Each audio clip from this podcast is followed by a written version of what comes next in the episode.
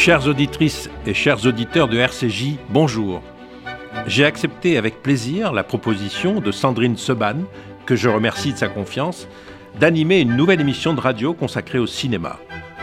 Ce sera un mardi par mois, de 11h à midi. Quand on aime un film, on a instinctivement envie d'en parler avec celle ou celui avec qui on vit, à ses amis, à l'école, au bureau ou dans les dîners de famille. Le plaisir du cinéma se transmet par la parole et l'échange. Tu te souviens de cette scène? Tu penses quoi de ce film? Il m'a ému, bouleversé. Ou, ça arrive aussi, je me suis terriblement ennuyé, j'ai été déçu, je m'attendais à mieux. Aimer un film provoque immanquablement ce plaisir de la parole, comme si on voulait continuer le film, en prolonger le plaisir. Nous allons jouer à ce jeu au cours de cette émission. Lou Cohen sera à mes côtés, j'en suis ravi. Nos trois invités ce matin, Claire Denis, dont le film, avec amour et acharnement, est sur les écrans depuis le 31 août, un film avec Juliette Binoche, Vincent Lindon et Grégoire Collin, qui avait obtenu l'ours d'argent de la meilleure réalisation au Festival de Berlin en février 2022. Alice Vinocourt a réalisé Revoir Paris avec Virginie Efira, Benoît Bagimel et Grégoire Collin. Enfin, Emmanuel Mouret, dont c'est le onzième film, Chronique d'une liaison passagère, avec Sandrine Kiberlin, Vincent Macaigne et Georgia Scaliette. Tu m'aimes Oui, je t'aime. Et toi Tu m'aimes? Oui. Qu'est-ce que t'as à faire? Des trucs. J'y vais.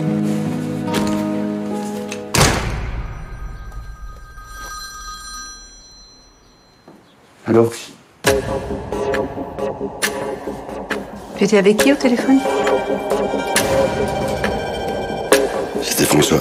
Il m'a proposé de travailler avec lui.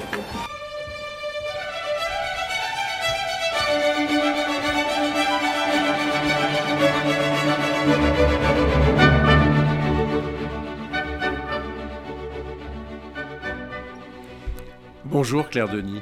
Bonjour. Bonjour Serge. En voyant votre film avec amour et acharnement, on sent d'emblée votre plaisir de filmer un couple. C'est un couple dans la vie, mais c'est aussi un couple de cinéma. Juliette Binoche et Vincent Lindon. Or, c'est la première fois que ces deux très grands acteurs jouent ensemble. C'est grâce à vous. Oui, je pense que c'est aussi un peu grâce à eux parce que ils, le savaient qu'ils n'avaient jamais joué ensemble. Donc ça a été quand même euh, euh, en partie grâce à eux quand même. Ils, le voulaient, ce film, au fond.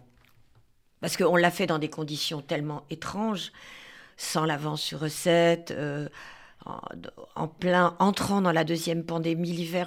Il y a eu mille raisons qui auraient fait qu'on aurait dû pas le faire. C'est eux qui ont voulu, au fond. Dans, la première scène, la baignade, sur, le générique de début du film, on ressent tout de suite l'approche physique. Euh, il y a un mélange de timidité et d'audace.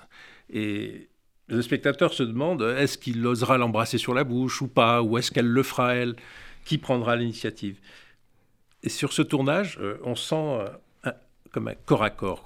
Vous avez pris le film à bras le corps vous-même, et eux, comment filmer deux acteurs célèbres? C'est une question. Je dirais que cette scène d'ouverture dans la mer a, a aidé beaucoup parce que en fait euh, la mer était froide fin novembre. euh, ça a augmenté l'effet de timidité, mais le fait qu'on n'était que quatre, puisqu'on l'a filmé avec un téléphone portable, le, le froid de la mer et tout, on a, on a ressenti la même chose. Moi, j'étais avec Eric Gauthier dans l'eau avec eux, et, et ça nous a aidé à, à supporter notre timidité re- re- respective, voilà, et peut-être à entrer à Paris dans le film après, dans l'appartement, avec une forme de passé. On avait un passé commun. C'est la baignade. Ouais, ouais. Parce que c'est la première scène du, tournée du film. Voilà, et que du coup, c'était notre le passé du couple et, et, et, et un peu mon passé avec eux aussi. Elle, s- elle se prénomme Sarah, lui c'est Jean. On, a le sentiment tout de suite qu'elle l'a dans la peau, et inversement. Et il y a cette tendresse, cette sensualité physique et muette. Enfin bon, on sent que le- il n'y a pas besoin de, de faire des- de donner des preuves qu'il y a de l'amour. Il y a de l'amour physique, il y a de l'amour. euh, c'est un, amour de maturité, on va dire. C'est pas un Oui. amour euh, de jeunesse, c'est un amour conscient. conscient. Et du reste, elle lui dit. Elle lui dit comment elle est tombée amoureuse de lui. Elle lui dit pourquoi elle vit avec lui. Je crois qu'il y a aussi euh, un, amour au jour le jour, quoi. C'est cette espèce, le fait qu'on qu'on vive ensemble, qu'on partage l'appartement, que elle l'aide aussi parce que c'est quelqu'un qui qui a besoin d'être soutenu financièrement. Donc c'est un compagnonnage aussi, mais qui est lié par une relation charnelle. Ça c'est sûr. Je pense qu'ils ils sont amoureux l'un de l'autre encore.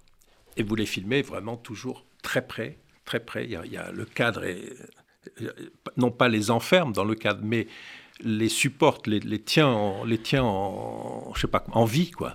Oui, je, m'étais dit, peut-être euh, en, en pensant au film, après avoir euh, travaillé sur le scénario avec Christine Angot, je m'étais dit que peut-être le, la ligne d'horizon de cet appartement, ça serait le balcon. Et que ça serait le, le plus large, ça serait le balcon où lui se réfugie pour téléphoner, pour fumer ses cigarettes. Et je me disais qu'à partir du moment où on était euh, dans la cuisine ou près du lit ou dans la salle de bain, ben, c'était les dimensions de l'appartement. On allait être, euh, je dirais vulgairement, les uns sur les autres. Et que l'horizon, c'était le balcon, voilà. Il y a l'espace domestique, c'est l'appartement. Oui. Et la terrasse, c'est son, son territoire à lui. Oui, parce que lui, au fond, il ne veut pas faire peser sur elle ses angoisses euh, d'homme qui n'a, qui est en train d'essayer de retravailler, qui, qui essayer de monter une boîte et qui essaye de aussi de s'occuper d'un fils dont il a perdu la garde.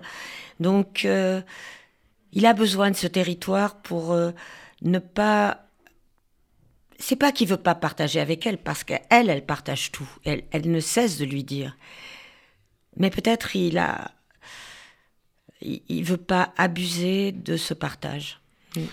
Ce qui est très émouvant, c'est la manière dont vous, dont, dont le film dispose des informations concernant les personnages. Par exemple, ce personnage incarné par Vincent Lindon, qui est impressionnant, à la fois physiquement, mais on sent aussi qu'il revient de loin. Quoi. Il, y a, il y a cette idée qu'il a, qu'il a fait de la prison, Mm. on n'en sait pas plus. Qu'il a été un sportif de haut niveau. Voilà, un rugbyman. Et puis, il, il replonge dans une idée un peu brinque-ballante de Oui. créer une agence pour Oui. jeunes rugbyman, Oui. mais qui est pour lui la chance qu'il ne peut pas ne pas saisir. Ouais. Ouais, je, je- Vous savez, je, je suis née dans une famille où les hommes aimaient le sport. Donc, j'ai eu des, un grand-père qui suivait le Tour de France.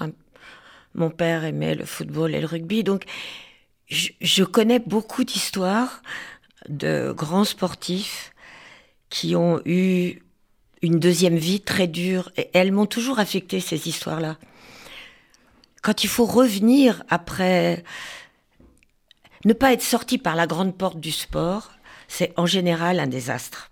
Et il faut tout rebâtir, et c'est des hommes souvent blessés. Alors ils vont, certains peuvent, enfin aujourd'hui ils peuvent aller travailler à la télévision, ou- mais le rugby est moins doté financièrement que le, football. Donc c'est souvent des hommes, et puis c'est un sport où il y a plus de blessures. Donc euh, c'est comme le cyclisme un peu. hein. Il y a beaucoup d'handicapés. Je, je voulais ça, ouais, j'aime, ça. Et c'est très, très physiquement incarné par l'acteur, par Vincent Lindon. Oui,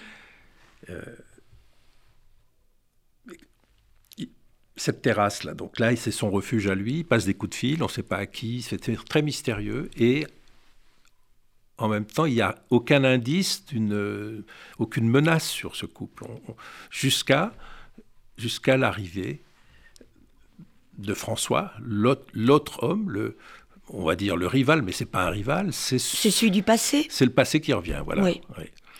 Et c'est le, le- le grain de sable qui va un peu euh, faire en sorte que tout ce qui fonctionnait fonctionne moins ou crée un, émoi tel chez Sarah C'est-à-dire, comme il survient euh, euh, un peu en contrebandier, on ne sait pas s'il la regarde ou s'il lui sourit, euh, comme s'il faisait intrusion dans sa vie d'une manière un, peu, un peu, un peu brutale. Et, et elle, elle reçoit la flèche. Elle reçoit la flèche et au fond, elle se rend compte que ça change tout. Pas, pas qu'elle va arrêter d'aimer son compagnon Jean, mais que sa vie bascule. Et, et elle lui dit tout de suite du reste. J'ai revu François. Et, et bien sûr, lui aussi reçoit cette flèche. Et ils essayent de se rassurer en se disant oui, mais on s'aime. Mmh. On s'aime, tu le sais bien. Mais cette, cette, euh, cette incision est faite. C'est comme une incision dans un derme lisse et c'est fait. Et qu'est-ce qui se passe là? Euh, pour Jean, c'est une trahison? C'est une, preuve de la duplicité de Sarah? C'est un, manquement au serment d'amour? Qu'est-ce qui fait qu'il réagit aussi violemment et prêt à, tout détruire, à dévaster leur amour Je crois qu'au début, il essaye de, de le prendre bien, entre guillemets, et de se dire, au fond, peut-être cet homme qui a fait partie de ma vie à moi aussi, peut-être que son retour va m'aider et que peut-être Sarah me le dit, peut-être peut-être que notre amour est indestructible, peut-être qu'on ne peut pas le briser cet amour-là. C'est pas c'est pas ce ce type là frivole, léger qui va qui va rompre cette relation que j'ai avec Sarah, mais petit à petit, le doute s'assinue en lui et il voit que Sarah bascule. Et à ce moment-là, évidemment, je crois que lui euh, ne peut, il peut pas fermer les yeux. Il est, je crois pas que c'est un couple où le mensonge est admis, quoi. Même si elle essaye d'atténuer un peu le baiser, ce, qu'il ressent lui, il, il peut pas supporter que peut-être il y aurait une ombre euh, et qu'elle se cacherait derrière. Ça, je crois qu'il peut pas. C'est pas, pas dans son programme à lui. Alors que elle, elle voit autre chose. Elle voit sa vie de femme. C'est pas une jeune fille. Et elle dit, mais après tout, moi, j'ai toujours fait, j'ai toujours marché droit, droit, droit. J'ai toujours fait ce qu'on attendait de moi. J'ai toujours été bien. J'ai toujours été la compagne parfaite. Et est-ce que je peux pas avoir ce petit espace de liberté? Est-ce que je peux le prendre, ce, ce moment de liberté? Et au fond, elle sent que le désir lui dit oui. Le désir lui dit, mais oui, tu peux. Tu as cette liberté-là. Et, et elle le prend. Mais ce désir-là, cette liberté-là, c'est trop pour, pour Jean. C'est trop pour lui parce que lui-même est en train de se, de, comment dire, vulgairement, de se refaire, de se remettre à jour par rapport à, à son passé, à son, à, ce, au fait qu'il qu'il n'a pas de carte bleue, par exemple. C'est un, petit détail, mais euh, il, qui compte. ça compte, c'est très lourd. Enfin, on se dit à cet homme qui a bon, 50, 55, 60 ans, je ne sais pas, peu importe il n'a même pas une carte bleue, c'est-à-dire qu'il est dépendant. Il n'a pas la garde de son fils. Il, a pas, il, est, il doit se refaire. comme Au, jeu, on se refait. Et, et, il compte sur elle. Il compte sur elle, oui. Et il compte sur leur amour. Absolu, un amour absolu. absolu. Ouais. Et peut-être que elle, elle compte aussi sur cet amour au fond, mais peut-être que lui, en, en en dégoupillant la grenade, lui fait prendre conscience que elle aussi, elle va perdre. Elle, elle sait pas encore ce qu'elle va perdre, mais peut-être qu'elle, qu'elle se rend compte que peut-être euh, la proposition que Jean lui fait, si tu l'aimes vraiment, alors choisis. Hmm. Bah c'est, euh, c'est un choix terrible. On peut pas choisir comme ça. Il faut exclure l'un des deux, quoi. Oui. Alors que elle, elle voulait juste ce petit goût d'infidélité. Voilà.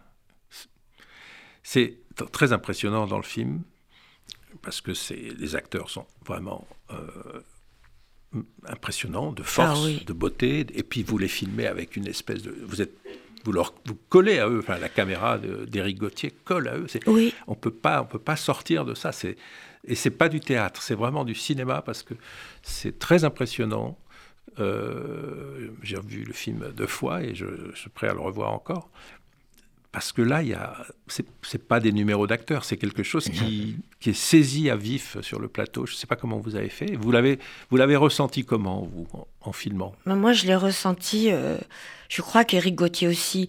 On, on était quatre dans ce couple, en fait. Je veux dire, euh, non, je devrais dire qu'il y avait aussi un perchman qui essayait de d'attraper les mots, mais euh, je, je crois que on a compris très vite que, si, enfin, moi, j'ai tout de suite senti que si on n'était pas avec eux, on pourrait pas faire le film. On ne pouvait le faire qu'avec eux. Il y avait chaque fois que peut-être Eric me disait peut-être là on pourrait prendre un peu de distance, je me rendais compte que ça ne marchait pas. Il fallait être à, à- à distance du toucher. Voilà, Voilà, tout le temps. tout le temps. Et ça, euh, l'appartement nous aidait à ça, mais je crois que le film le, demandait. Il y a une chose que, que j'aimerais vous dire, c'est c'est adapté d'un roman Mm. de Christine Angot. Et euh, je ne sais pas comment vous faites, mais on n'a jamais le sentiment dans, dans votre film, Amour- avec Amour et acharnement, que- qu'il y a un, un- un matériau littéraire romanesque qui, qui préexiste au film. Alors, je ne sais pas comment vous faites, parce qu'on a le sentiment que ce film est fait, est arraché, c'est un arrachement au, film, au Oui. tournage, au plateau. Enfin, il n'y a pas quelque chose qui préexiste, qui surplombe le film, qui serait la littérature. Quoi. Comment vous faites pour Ben, ça C'est-à-dire, d'abord, j'adore les dialogues de Christine, donc euh, pour moi, elle était là. Elle était là en moi. Mais Christine, surprise un peu par cette décision de travailler pendant le Covid, cet enfermement, était dans son livre et ne pouvait pas. Je crois que Christine n'aime pas l'idée même de travailler un scénario, donc elle m'a dit bah prends des pages si tu veux, voilà. Donc on a, j'ai réagencé le, le roman de Christine autour de Vincent, de Juliette et de Grégoire Collin.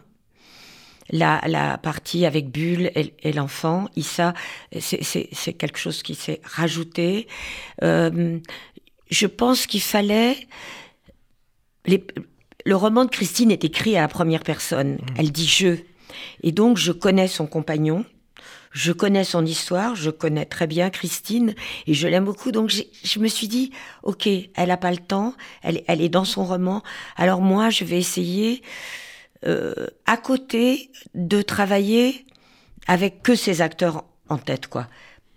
Pas Christine, pas son compagnon, d'autres visages, d'autres vies. Pour ça qu'il fallait que euh, Sarah travaille dans une radio, qu'elle ait un métier, qu'elle soit pas écrivain, écrivaine, comme on, je devrais dire.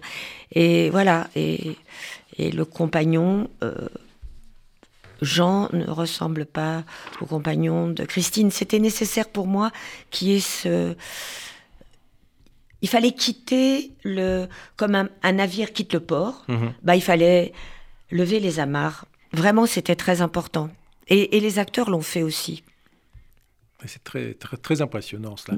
Et moi, ce que je trouve qui résume vraiment votre démarche, enfin, je, je, je- j'essaye de, qui, qui me semble être une démarche euh, très puissante, c'est comment, à partir des éléments comme ça, des personnages, des, des situations, des dialogues, des, des, des lieux, des, lieux, l'appartement, la terrasse, euh, la, Mercedes, euh, faire aller à Vitry voir euh, sa maman, euh, la mère qui est jouée par Bulogier, son fils Marcus qui est un peu qu'il faut recadrer. Il y a une très belle scène où, où Vincent Lindon parle de l'avenir de Marcus à Marcus qui Mm. ne dit rien. C'est très impressionnant et c'est très profond ce que lui, Vincent, Lindon, Vincent Lindon dit à son fils.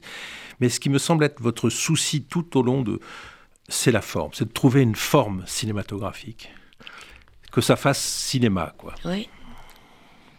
Ah, J'étais arc-boutée pour ça. Quoi. Je savais que on prenait ce risque et que je le prenais avec euh, un producteur, des acteurs, euh, une équipe, et qu'il fallait. euh, Il n'y avait pas que le virus, quoi, qui, qui était dangereux dans ce film. Il y avait aussi euh, le risque de, de se planter complètement dans un film à la fois euh, euh, si charnel et, et qui nous parlait à tous, au fond, je crois.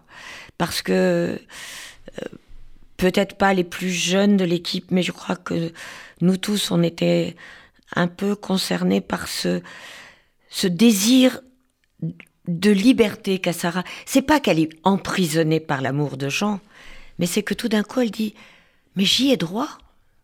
J'y ai droit. Et ce moment-là a porté le film, je crois.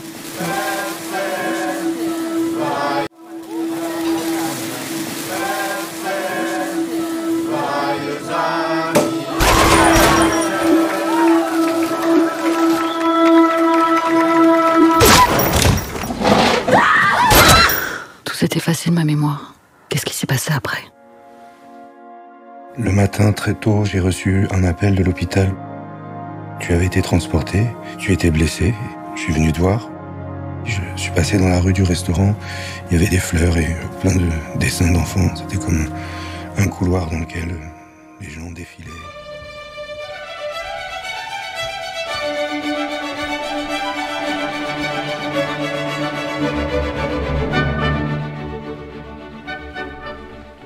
Bonjour Alice Vinocourt. Bonjour. Revoir Paris, votre quatrième long métrage, aborde un sujet très sensible, celui des attentats du mois de novembre 2015. Mais ce ne sont pas les effets spectaculaires qui vous intéressent, ni même la violence, même si la scène de l'attentat est impressionnante, avec le bruit mat des balles de Kalachnikov. Ce sont les effets postérieurs, la perte de mémoire, la perte d'identité, celle de Mia, votre héroïne, qui est magnifiquement interprétée par Virginie Efira. J'ai vu à la fin que votre film est dédié à Jérémy, je crois que c'est votre frère. Quelles sont vos sources d'inspiration pour avoir attaqué un sujet aussi euh, délicat? Oui, mon inspiration, c'est effectivement mon frère qui était dans l'attentat du, Bataclan, euh, qui, qui a survécu, avec qui j'étais en lien SMS euh, pendant l'attaque. Euh, enfin, je lui ai envoyé en fait un SMS parce qu'il était caché. Il, il- voilà, il m'a dit de plus lui écrire pour pas qu'il se fasse découvrir. Euh, ça, ça a été le, le point de départ, mais ça a été un long chemin, le, tout le processus qui était un chemin de fiction. Mhm. Et d'ailleurs, c'est c'est un attentat fictif qui est représenté dans le film. C'est pas le Le parce que voilà, mon frère m'a vraiment fait comprendre que il y avait quelque chose de l'ordre de l'irreprésentable dans un attentat, euh, quelque chose d'impensable, qu'il n'y avait pas d'image, pas de son qui pouvait exprimer ça. Euh, et donc, euh, moi, ce qui m'a intéressé, c'est vraiment l'après-coup, c'est la reconstruction, le travail de résilience après un événement traumatique. Mais il se trouve que c'est un attentat, mais ça pourrait être autre chose, quoi. C'est-à-dire qu'effectivement, il y a un fragment de cette scène d'attentat, mais qui est très très abstraite. Vous parliez des bruits tout à l'heure, mais on a finalement assez peu. On a beaucoup travaillé aussi le son du film avec des silences plutôt. Où... Mon envie, c'était vraiment de faire un film paradoxalement très doux, Euh, un film euh, euh, qui répare en fait, qui répare non seulement les victimes, mais voilà, qui donne un sentiment de, bien-être. Je sais pas comment dire. En tout cas, c'était une ligne directrice pendant tout le film. Mais Mia, après l'attentat, elle n'est plus la même. Elle Ouais. change, elle, elle, elle change, c'est pas une décision qu'elle a prise, mais c'est la vie qui est passée, le, le- le traumatisme, et euh, sa relation au travail, sa relation avec son, son, son amoureux, qui est joué par Grégoire Collin. Euh, c'est plus pareil, quoi. Et, et elle, elle peut pas. c'est- c'est- Elle, le- elle ne le réclame pas, mais c'est comme ça. Donc il faut qu'elle elle déménage, qu'elle qu'elle se mette un peu entre parenthèses. C'est vous avez, vous avez une actrice qui est formidable parce que tout passe sur son visage. Virginie Fira est une actrice merveilleuse, enfin je le trouve merveilleuse, dans votre film et dans beaucoup d'autres films d'ailleurs, on la voit beaucoup, elle, elle est très présente dans le cinéma français. Et c'est vrai que euh, on a l'impression que le simple fait de filmer son visage fait passer beaucoup de choses. Oui, c'est vrai, vous avez parlé de ce travail de résilience qui est euh, voilà, effectivement vraiment le, sujet du film, c'est-à-dire que elle essaye de recoller les morceaux de, sa vie, mais aussi euh, elle fait un travail à son insu où elle reconfigure sa vie. Le film s'appelle Revoir Paris, mais elle, le, elle voit la ville avec des yeux nouveaux, mmh. c'est-à-dire euh, parce que cette ville aussi a été blessée. On l'a tous senti comme Parisien de, euh, qui a un peu un avant, un après, qu'elle a été blessée dans sa chair. Donc elle, elle déambule comme ça un peu dans la, dans la ville, un peu comme si elle était dans les limbes. Et il y a eu tout un travail qui a été fait pour filmer Paris justement à travers ses yeux. Et aussi, pour moi, elle, est elle, elle, chemine comme ça à moto. Elle a, on a fait un travail de construction de ce personnage où elle a presque une tenue unique. Elle est comme une sorte de... Oui, d'ange. Je pensais beaucoup aux Ailes du désir, le film de Wim Wenders, qu'elle est comme elle visite comme ça, parce que c'est beaucoup aussi un film de rencontre. Elle rencontre Thomas, qui joué par... Oui, elle rencontre Thomas, qui est joué par Benoît Magimel. qui lui est, victime de l'attentat, dans sa chair. Il a perdu sa jambe. Voilà, il est dans sa chair, il est blessé. Mm. Et en même temps, et là c'est un coup de... Je trouve formidable, c'est qu'il est lumineux. Il, il est...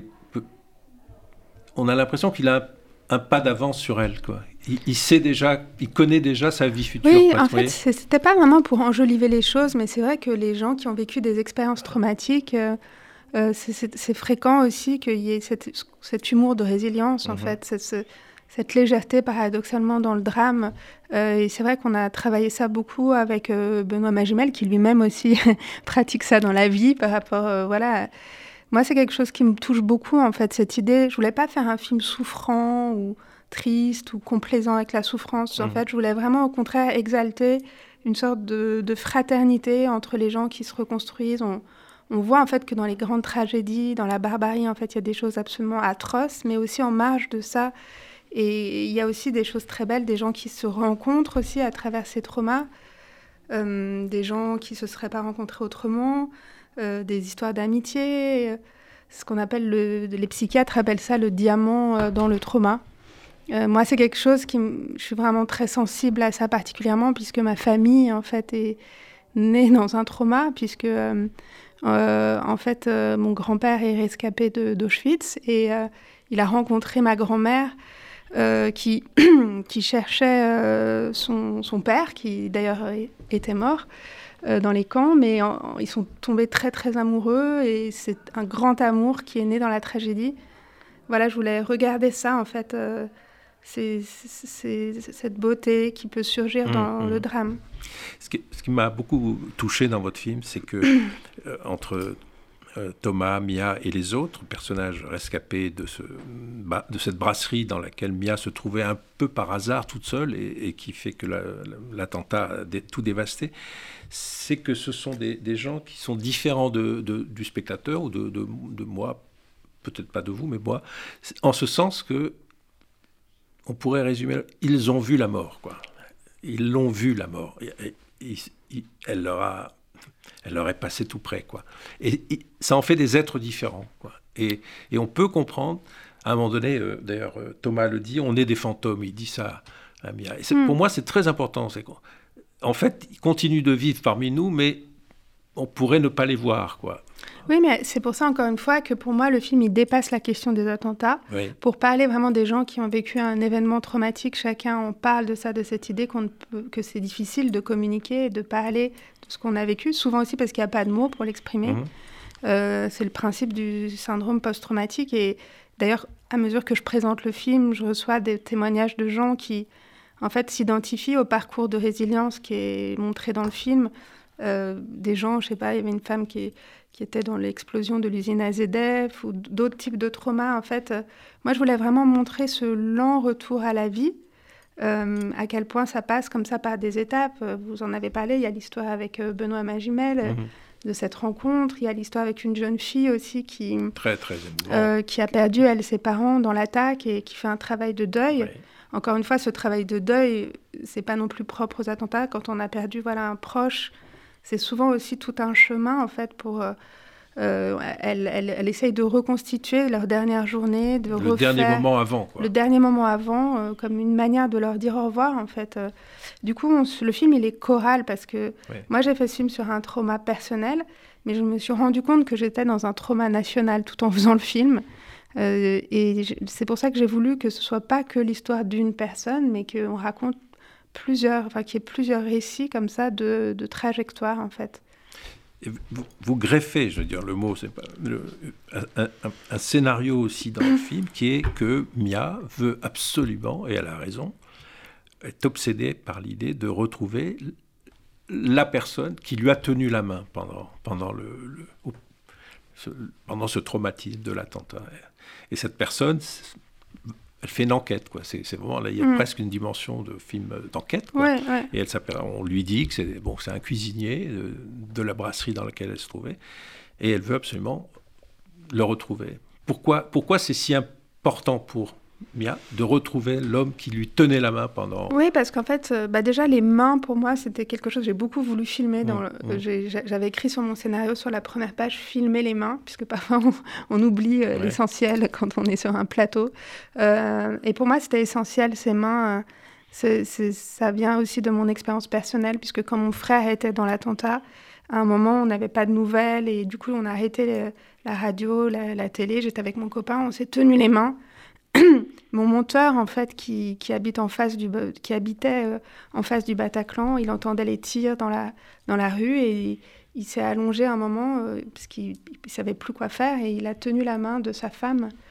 Et beaucoup de témoignages que j'ai recueillis, parce que même si c'est vraiment une histoire de fiction, j'ai essayé d'être le plus fidèle possible à l'esprit de tous les témoignages que j'avais pu recueillir. Et tous me parlaient de ses mains. Euh, et apparemment, c'est quelque un psychiatre du, spécialisé en, trauma me disait oui, c'est un réflexe grégaire en fait dans des situations euh, comme ça euh, dures de d'être euh, ça dégage de l'ocytoxine en fait une hormone de bien-être. Et c'est vrai que moi c'est c'est le moment en fait enfin elle a tenu cette main et c'est ce qui l'a accrochée à la communauté humaine. Mmh. du coup elle veut retrouver ce cet homme pour lui dire merci mais aussi je sais pas comment dire il y a un côté un peu magique pour se reconnecter à la vie euh, euh, et, et, c'est, vous l'avez dit, une enquête à la fois dans sa mémoire, mais une enquête dans Paris concrètement pour le retrouver, parce que il vient d'un monde, comme ça arrive souvent d'ailleurs dans ces attentats, c'est des gens très différents qui ont été connectés, et lui, il vient d'un monde très différent de, du sien. C'est un travailleur sans papier, mm. euh, africain, donc euh, il disparaît, il revient, il est, il est, très volatile, et puis à un moment donné, à un moment donné parce qu'elle est vraiment obsédée à l'idée de le retrouver, et qu'elle fait ça avec beaucoup d'intelligence et de délicatesse, elle, elle, elle, elle, le voit euh, vers le champ de Mars, vers, la Tour Eiffel. Et là aussi, il est comme un oiseau qui s'en va. Il disparaît parce que les flics arrivent. C'est très. Euh, bah, c'est la vie, quoi. C'est la vie. Pour moi, c'était intéressant aussi de raconter bah, même cet autre rapport au trauma de ce personnage qui, lui, a fait un voyage pour venir en France. À un moment, il dit euh, Je ne vais pas mourir connement dans ce placard, puisqu'en fait. oui, il a traversé tant de dangers. aussi, il y a aussi un peu d'autres règles, en fait, pour justement certaines personnes qui ont comme ça euh, voilà, frôlé la mort aussi beaucoup, qui n'ont pas le même rapport aussi euh, au trauma. En fait, on a tous des rapports différents au trauma. On vient chargé de notre nos propres histoires personnelles qui s'engouffrent dans le trou du trauma. Donc c'est voilà, c'est plein de perceptions différentes, de points de vue différents. Pourtant, c'est le même événement et tout le monde l'a vécu différemment. Si. Bon, ce qui est très émouvant, évidemment, c'est que entre Thomas et Mia, donc euh, entre Benoît Magimel et, Virginie Efira, il y a le début de quelque chose. D'abord, c'est plutôt une camaraderie. Enfin, elle vient le voir à l'hôpital, elle lui offre un livre. Visiblement, c'est pas un grand lecteur. Mhm. il, y a, un petit peu, c'est l'histoire qui va naître et jalonner comme ça. Mhm. C'est d'abord une amitié, enfin une amitié, une solidarité plutôt entre deux victimes, et puis peu à peu, quelque chose va naître. Qui est oui, elle lui offre un livre de. D'ailleurs, on ne précise pas de quoi, mais c'était en fait un livre au départ de Ossip Mandelstam. Mais après, je me suis dit, c'est un peu.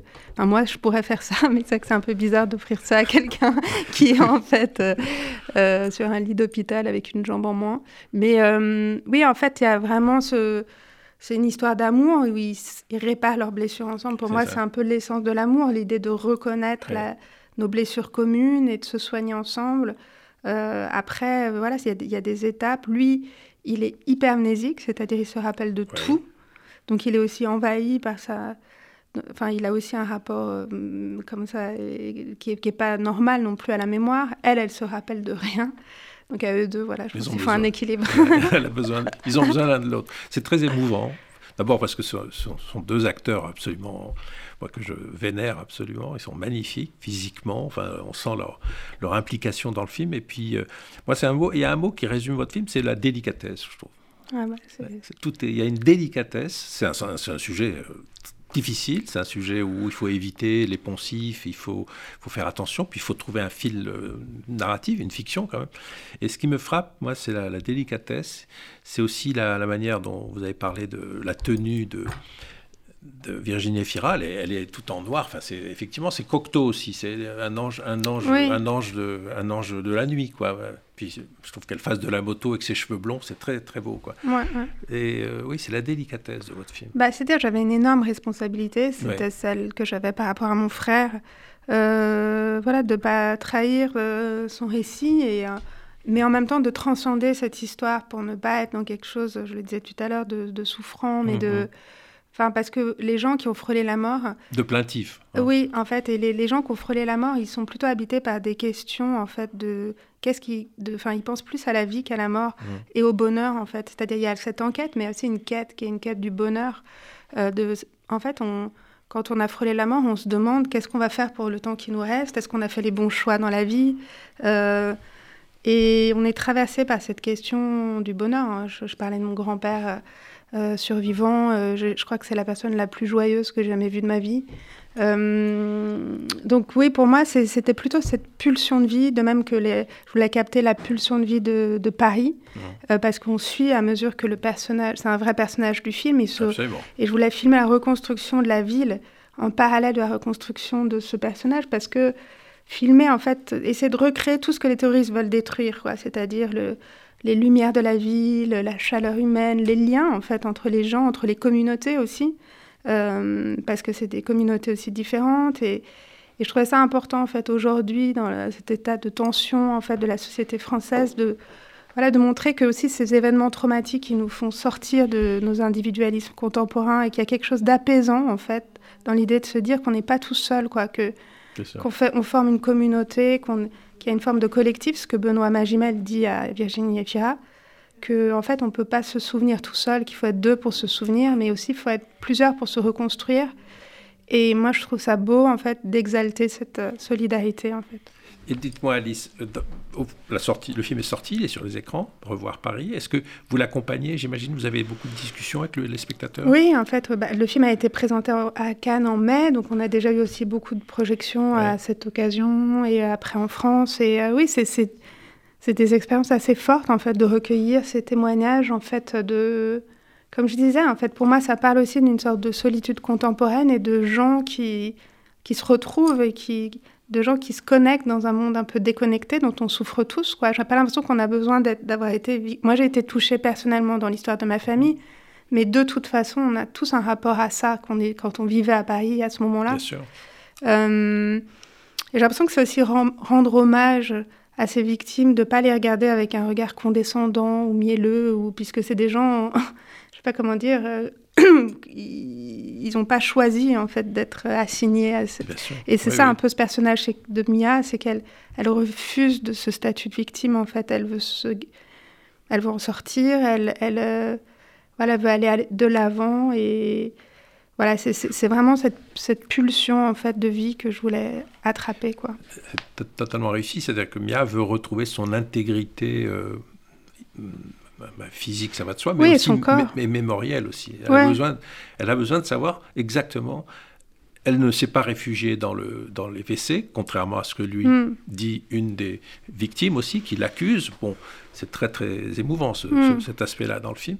Euh, Mia est sub- enfin, totalement étonnée qu'on puisse l'accuser d'avoir été lâche. Elle n'a pas été lâche du tout. Bon. Mm. Mais, mais tout ça, n'en est pas sûre, parce qu'elle a besoin d'avoir les dernières images, les taches d'encre. C'est très beau aussi, Mm. les taches d'encre, puisqu'elle écrivait sur. Oui, il y a ce travail de, de Voilà, de reconstituer, le- comme les pièces d'un puzzle Voilà, éclatées, en voilà. fait. Euh, et puis, elle a- comme les mémoires, en fait, interagissent les unes avec les autres, parce qu'en fait, euh, la mémoire, sans cesse, elle compose, elle recompose. Et vous parliez de cette femme qui l'accuse. Mi- Mia ne sait pas elle-même ce qu'elle a fait, donc en fait, c'est comme si la mémoire d'une autre performait sa propre Voilà. mémoire. Elle se met à avoir des images, Ouais. son cerveau produit des images de, quelque chose qu'elle n'a pas vécu. Et c'est ça que je trouve intéressant aussi, c'est que nos mémoires, en fait, sont liées et se transforment ensemble. Et en fait, pour conclure, je dirais que la démarche de Mia de reconstituer seconde par seconde ce qui s'est passé avant l'attentat pour avoir sa propre vérité d'elle-même, quoi. C'est en fait presque une démarche de cinéaste, je ne croyais pas. Il y a quelque chose d'un peu lié au euh, cinéma, quoi. Pour moi, oui, aussi parce que la mémoire, c'est aussi le point de vue, le regard. ça se construit autour de détails. Pour moi, le cinéma, c'est le point de vue, en fait. C'est le point de vue d'un metteur en scène. Qu'est-ce qui va, où il va mettre sa, caméra, qu'est-ce qu'il va regarder. Et la mémoire, c'est la même chose. C'est dans une même situation, comme même par exemple notre discussion. On ne regarde pas la même chose, on ne voit pas la même chose, on n'est pas. Donc c'est une expérience sensorielle. Pour moi, c'est ce qu'est le cinéma, une expérience physique, sensorielle. Et du coup, euh, il y avait quelque chose d'assez, euh, oui, jouissif d'arriver à, à, reconstituer toutes ces expériences, euh, tous ces points de vue différents. Et, et c'est d'ailleurs très compliqué pour la police quand ils reconstituent une scène traumatique ou d'attentat de savoir quelle est la vérité, puisque en plus tout est dans le désordre dans le trauma, c'est-à-dire que le, le, le, cerveau a déconnecté, donc il faut remettre tout ça dans l'ordre. Et c'est ce que le film essaye aussi de faire. Et il y parvient. Remettre de l'ordre. Il y parvient. Merci. Voilà. Merci. En tout cas, je voulais vraiment que ce soit un film qui fait du bien ou qui apaise. Et j'espère que. Voilà, je sais qu'il y a des gens qui ont peur d'aller voir un film là-dessus. Et en tout cas, même s'il y a vraiment un fragment de scène d'attaque, c'est vraiment pas ni le sujet. Et c'est très très abstrait la manière dont j'ai essayé de filmer ça. Et voilà. Ça, il faut aller le voir. Revoir Paris, Alice Vinoco, avec Virginie Efira, euh, Benoît Magimel et Grégoire Collin, entre autres. Mais c'est vraiment un film qui est très, très, Amadumbo, un acteur qui était dans Atlantique de, de Mati Diop. Et, Diop, oui. Et Nastia Golubeva. Voilà, et bien sûr. Le film est sur les écrans, à Paris et en partout, en région. Merci, merci Alice. Merci beaucoup. Euh, ça faisait bien longtemps que je n'avais pas embrassé une autre femme. On va boire un verre ou deux, mais euh, je ressens une envie irrésistible de faire l'amour avec toi.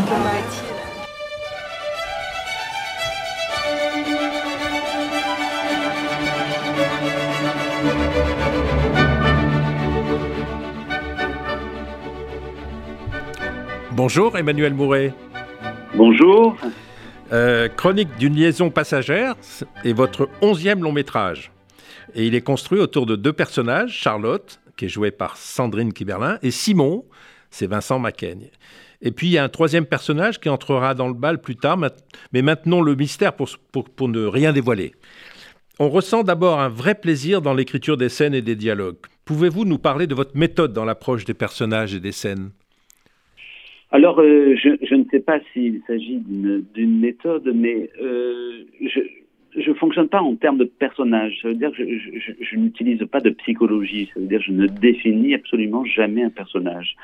Euh, déjà parce que je, n'aime pas trop voir euh, au cinéma de la psychologie, ça veut dire sentir le, personnage enfermé dans, dans, une définition, et parce que j'ai aussi euh, le sentiment qu'on se définit davantage euh, par une succession de contradictions que, que, voilà que par une définition psychologique. Et de surcroît, je dirais que le, le, comédien qui va incarner le personnage est, amène tellement de, de, de, choses, justement, de caractère, de tempérament, euh, qu'il est difficile, même avant de faire un casting, de pouvoir véritablement définir le personnage. Et d'ailleurs, le moment du casting, moi, je le définis comme un moment d'écriture. Euh, donc, euh, donc je ne pense pas au personnage, euh, je pense davantage aux situations. Euh, je crois que ce qui m'intéresse, le vrai point de départ, euh, ce sont les situations et, et les, les, enchaînements qui, qui voilà, qui, qui, qui, se poursuivent. Donc, une grande partie du travail consiste plus à travailler. Alors, je n'aime pas ce mot de mécanique, mais en effet, je, je conçois plus l'écriture d'un scénario comme oui. Une, en tout cas un enchaînement, un, moteur, on, pourrait dire, euh, voilà. Et vous, y prenez beaucoup de plaisir parce que ce plaisir, vous le transmettez. C'est vraiment une des qualités, euh, et il y en a beaucoup dans ce film, dans votre film. Et on pense effectivement, on, sent que vous avez vu le meilleur du cinéma de comédie, aussi bien des Américains comme Lou Beach ou Billy Wilder, Mitchell Leisen, je pense à eux, que Sacha Guitry, Jacques Becker, Eric Romer. Enfin, on sent que vous avez votre background, c'est la comédie, c'est c'est pour traiter le sujet qui est, au fond, le sujet, de, je crois, de votre, non seulement de ce film, mais de votre œuvre, c'est l'amour, quoi. Comment parler, comment mettre en, situation, vous avez employé le mot situation, qui est très juste, comment mettre l'amour en situation et faire en sorte que ça rebondisse, que ça euh, plaise au spectateur, que ça l'emmène vers, des, zones de l'amour qu'on ne, qu'on n'a pas expérimenté ou qu'on ne connaît pas ou dont il faut parler à la fois avec élégance et trivialité. Je ne sais pas. Comment vous, comment vous traitez Enfin, c'est votre matériau, j'ai le sentiment. Oui, et en même temps, je dirais que, que l'amour, je, le prends davantage comme une question que comme un, sujet. Euh, comme le, dirait Saint-Augustin à qui on demandait euh, si, si, on me demande ce que c'est le temps, je sais ce que c'est, mais si on me demande de l'expliquer, je ne sais plus du tout ce que c'est. Et je pense que l'amour, c'est le mot qu'on qu'on emploie le plus au quotidien. Pour, ça nous paraît évident. Et puis, dès qu'on se demande ce que c'est, évidemment, c'est une question euh, sans, sans, fin. Et, et d'ailleurs, euh, on s'y trompe pas, que ce soit des cinéastes, euh, des écrivains, des dramaturges. C'est un, sujet, comme, mais comme un sujet qui, qui n'en finit pas d'être traité, comme le paysage ou la nature morte en, en, peinture. Euh, et ce qui est, on va dire, euh, euh, en tout cas profondément, en tout cas intéressant, c'est que je pense plutôt que de partir de l'amour, je pars de, de situations de désir. Oui ce qui, euh, ce, qui est intéressant, déjà le désir, c'est le cinéma. Tous, tous les films parlent de désir, euh, de désir, d'obstacles. Euh, mais c'est surtout quand, dans une situation amoureuse, c'est des désirs qui essayent de, de se. Il y, a, il y a deux choses. Il y a le désir qui amène à la rencontre des corps et, et de l'autre côté, euh, le désir quand ça se passe bien, que ça continue d'une certaine manière. Et il y a cette double question qui est celle de l'engagement et du ressenti. Euh, et parfois, on me, on me dit, mais tiens, euh, voilà, vos, euh, vos personnages sont infidèles et tout ça. Je, dis non, non, non, c'est un peu tout le contraire. ce qui m'intéresse, ce sont des questions de fidélité, pour en revenir à la question initiale. Et, mes personnages sont souvent clivés entre deux désirs. Euh, ben, celui de respecter leurs engagements, parce que c'est des personnages qui essayent d'être des gens bien, euh, justement comme dans le cinéma euh, que vous citiez, ce cinéma des années 30-40, où il s'agit d'être gentleman, pour une certaine manière, où, l'enjeu de dignité est important. Et donc il y a ce désir d'être quelqu'un de bien, désir de tenir ses engagements, et de l'autre côté, ce désir d'être honnête, c'est-à-dire d'être honnête avec ce qu'on ressent, avec justement le désir ou le sentiment qui nous parcourt et qui vient euh, s'opposer quelque part à, ces engagements. Euh, je préfère un, parallèle qui est, qui est, mais pour en donner une idée, c'est que on est un peu comme dans les histoires de truands, euh, où, euh, chez les truands, on est dans un clan, euh, on respecte les règles d'un clan, on est engagé, bien évidemment, on, y risque sa vie si, on sort cet engagement. Et à un moment donné, le, le, le truand, notre personnage principal, on lui demande d'éliminer ben, son ancienne petite amie ou un ami à lui, et il se retrouve également face à un conflit de fidélité, c'est-à-dire est-ce que je respecte les règles de mon clan, de mon engagement, euh, de ma société, euh, ou est-ce que euh, je, je, je, suis fidèle à ce que je ressens?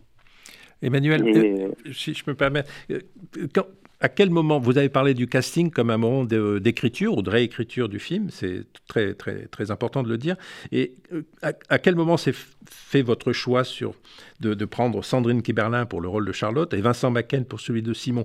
C'est donc, c'est, comment, comment, faire en sorte que ce couple d'acteurs, d'actrices, une acteur, une actrice, s'accorde visuellement et physiquement? Comment, comment vous abordez ça? C'est une intuition? C'est la discussion avec eux? C'est c'est une alchimie? Euh, Alors euh, non, c'est alors c'est au départ une intuition, c'est des balbutiements, c'est du temps, c'est assez long. Euh, euh et c'est même ça a un effet sur le scénario. Euh, au départ, je pensais pas nécessairement que, que le euh, dans les premières versions, le personnage féminin était plus jeune. C'est lui qui était, euh, on va dire, il était, il était beaucoup, il était bien plus âgé qu'elle.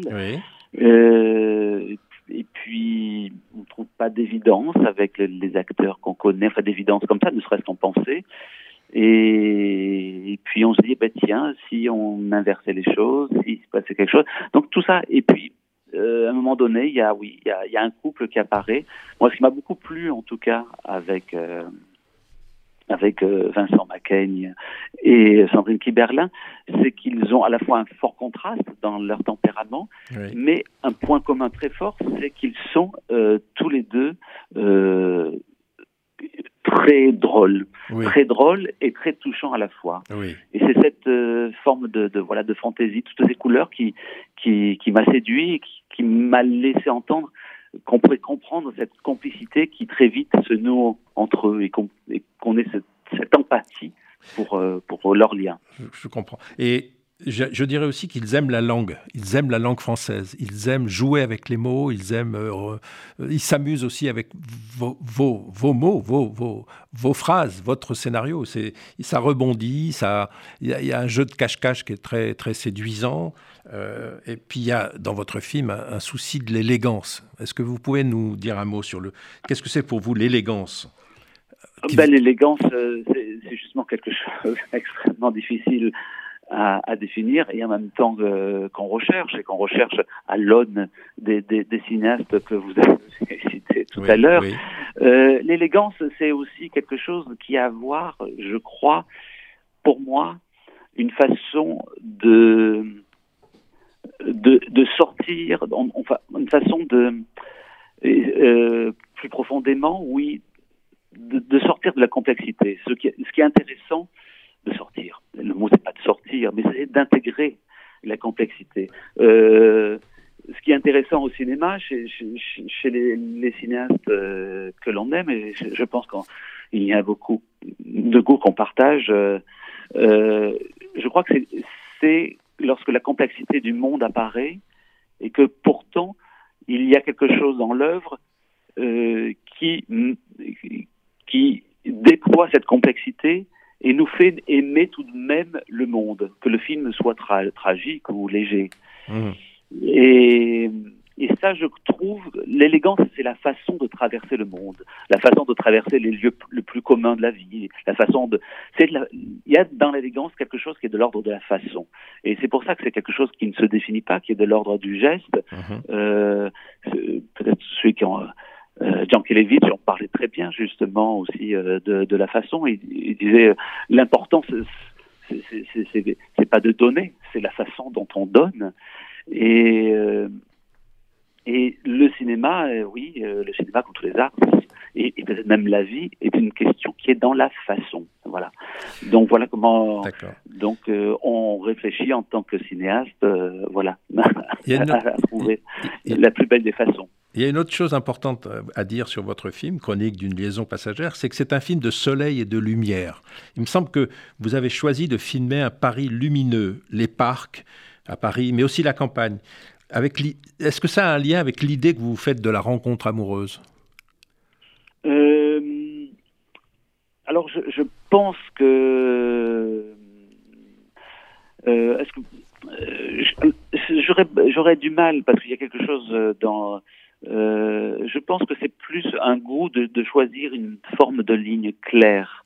Oui. Euh, je pense qu'il y a un choix à l'image euh, et d'autant plus affirmé par le, avec, par le directeur de, de, de, la photographie avec qui je travaille, Laurent Desmet, qui est, oui, d'aller vers une image, on va dire, plutôt claire. Oui. Et, et peut-être, lui, sachant mon goût quelque part pour, pour pour la ligne claire. D'accord, la ligne euh, claire. Et voilà, je, je, je suis pas, je pense que je suis pas romantique hein, dans, dans le sens euh, du, du, courant euh, artistique littéraire, et que je suis plutôt du sens de la ligne claire. Je n'ai pas un goût pour le, le, flou, pour les, les fondus, pour le mystère. J'aime le mystère, mais j'aime le mystère qui n'apparaît pas dans la pénombre et dans le flou, mais plutôt dans, une clarté, voire une trop grande clarté. Mais c'est d'un coup, c'est pas une critique que, que, je fais, voilà. C'est très juste. On, va pouvoir résumer, voilà, chronique d'une liaison passagère euh, d'Emmanuel Mouret. C'est un éloge de la ligne claire avec des acteurs, une actrice et un acteur merveilleux, Charlotte, Sandrine Kiberlin, Simon, Vincent Bacaigne.